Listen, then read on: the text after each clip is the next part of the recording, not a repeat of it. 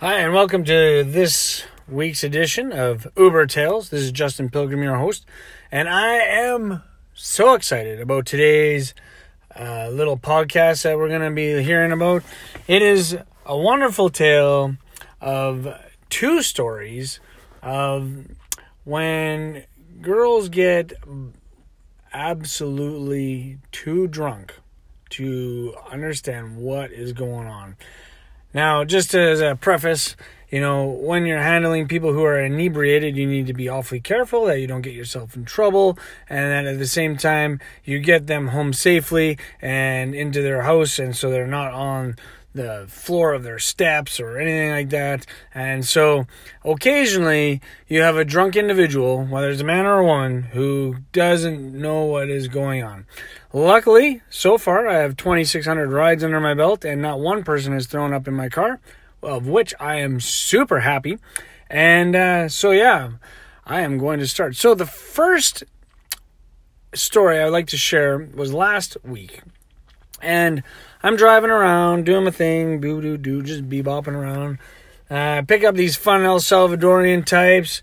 Uh, one's from El Salvador, or two's from El Salvador, one's from Colombia, and another one's from Dominican Republic. And we were listening to some Spanish jams all the way to the brew house. All right, so Canadian Brew House is pretty much the it place right now during COVID and Red Deer, and it's uh, as good as it's ever going to get right now. So the big thing right now is to be able to sit there and you know enjoy yourself. So I drive this crew. There's about four of them, and they are happening. They're partying. They're having a good time, and they get to the brew house and they see their friend. They're like, "Oh my gosh!" This is so exciting. I can't believe this is happening. And they're just hugging and loving each other. And they're like, oh, we got, we got a ride for you. We got a ride for you. So the one girl comes back, hey, can you drive our friend home? And I'm like, yeah, yes, I can drive her home. Uh, and this is a learning point.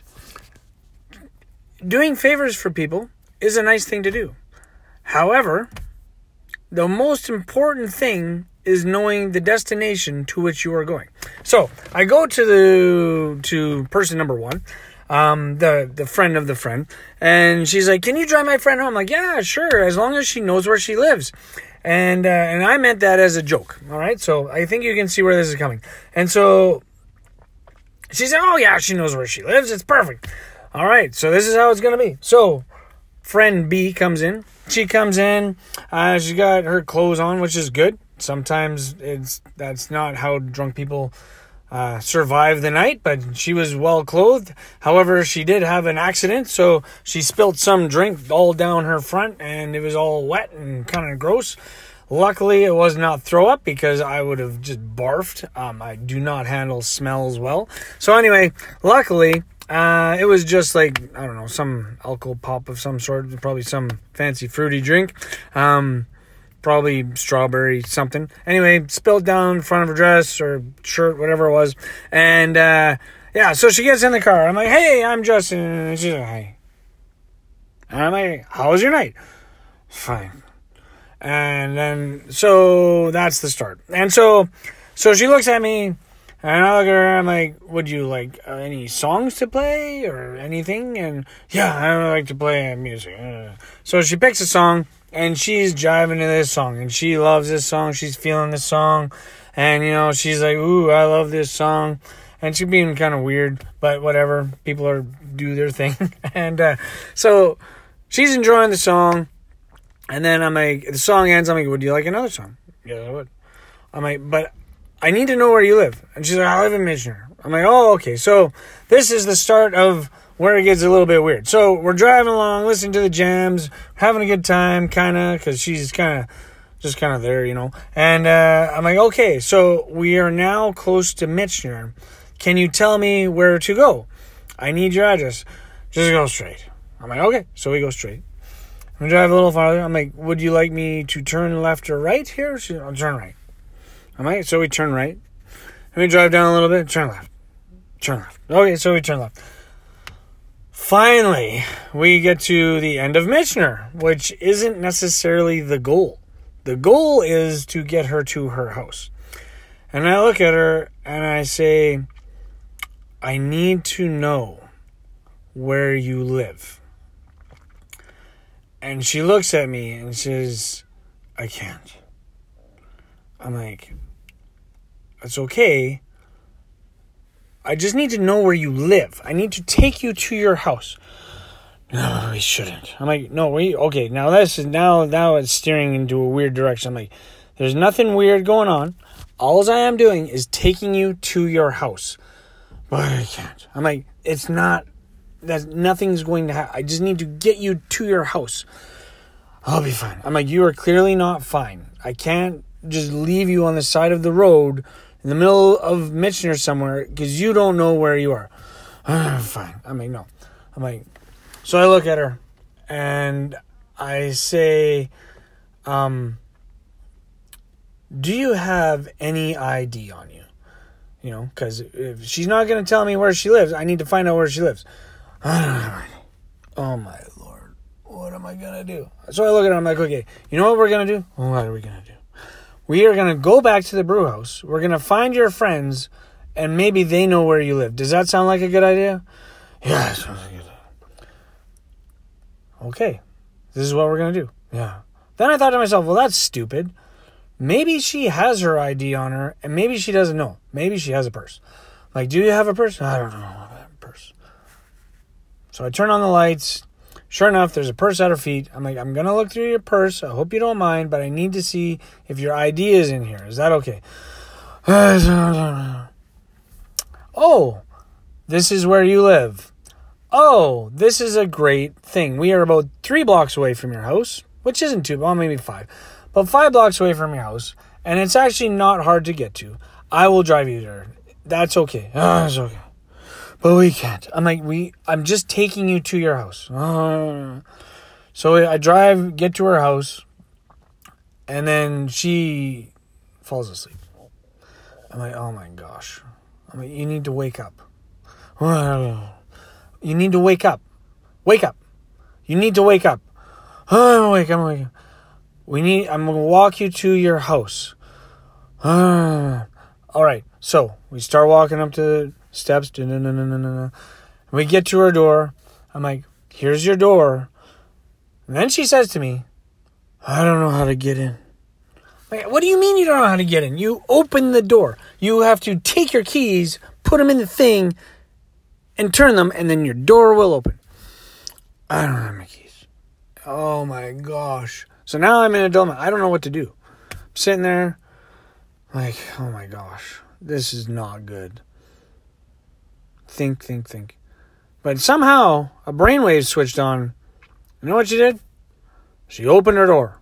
It's amazing. She didn't lock her door, thank goodness, because she's no way we were going to find her keys. They were probably in her purse, but whatever. And she got home safely. I said, You are home. You are in your house.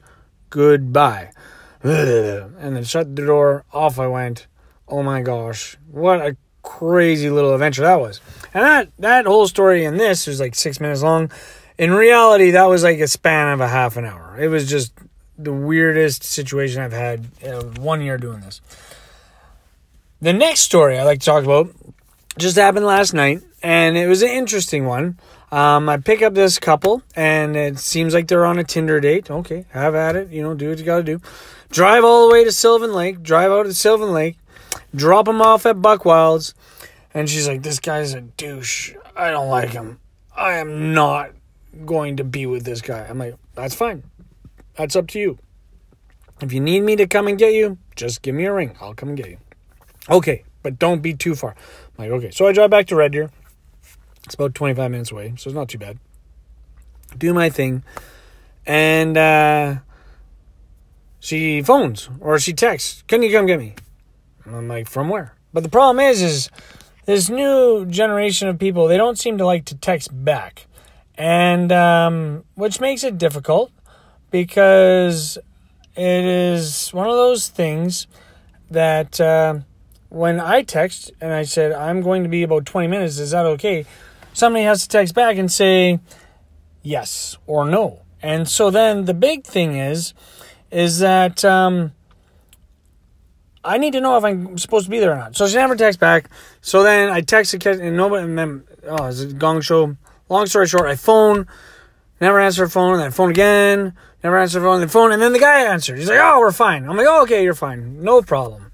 So I don't have to go, which is fine, good. So I do my thing, and then come get me. I come get me now. I'm at 67th Casino. I'm like, okay, I'm gonna be about 10 minutes. Is that okay? Never text back, never. So I drive all the way there, and get there.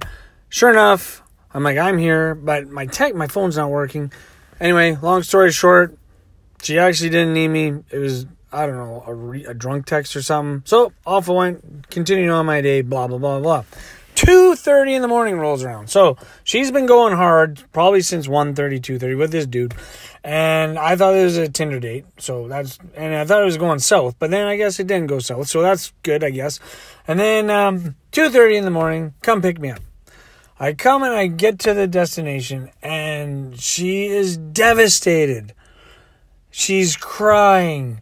There's booger and snot and tears all over the place. And she is a mess. And I'm thinking to myself, what in the world? I go, is everything okay? He's dead! He died! I'm like, who's dead? Who died? I think his, I don't know what his name was. We'll call him Bill. Bill, he's dead! Oh my gosh, why does this always happen to me? He's dead, he's dying, oh my gosh. I'm like, do you know he's dead? Yeah, I know. I'm like, how do you know he's dead? Because I can't find him. I'm like, well, I literally saw him at the bar an hour ago, so he's probably not.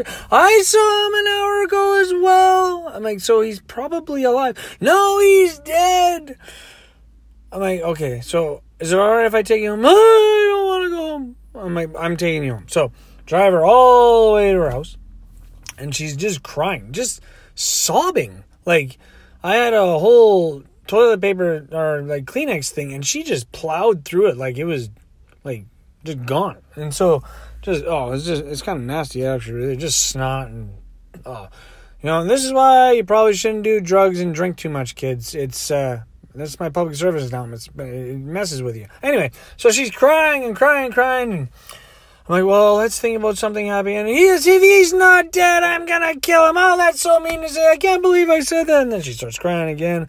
Like, what's something? You have a son. He needs you. He loves you. You love him. I love my son. Anyway, so it goes on, and she's sobbing and sobbing, and it just goes on. I'm like, I can't do this. I, I don't want to go home. Like, it's getting close to three o'clock. I need to go home. And I'm like, listen why do you think he's dead? Because I feel that he's dead. Okay, I understand. What we're going to do is I will walk you to your door and I will walk in the house with you just to make sure he's not dead. I'll pay you $30,000 if you can prove he's alive. I'm like, well, I, do you want me to phone the police? I could just phone them right now, see if there's any dead people. No, don't phone the cops. I'm like, okay, well, that's to be a little bit harder. Well, why don't I just walk in? And so we have this back and forth in the car as she's just snotting everywhere. And uh, I go to her, listen, it's to be okay. I will walk in, we'll open the door together, and we will find out if there's anybody in there. okay. So we walk slowly, we get to the house, open the door. I'm like, look, there's nobody dead. Oh, big relief, big sigh of relief comes over. She sits on the stairs. I'm like, I'm gonna go now. So okay. But then she hears scurrying in the house. She's like, There's another woman in here. like, would you like me to check if there's another woman in here? Yes, go check. I go up one and a half stairs, and there's Buddy standing right there. I'm like, hey, you're alive. Your wife's looking for you, and she thought you were dead. I'm going to go now, and you guys have a next day. And you could just tell that things were going to go down that I didn't want to be in. So I ran away as fast as I could. And uh, yeah, that was an interesting story for me. I hope you enjoyed it. Um, yeah, I don't recommend mixing your drugs with alcohol, and especially if you have emotional issues uh, tied to that. Anyway, have a good day. This is Justin, the Uber guy, signing off.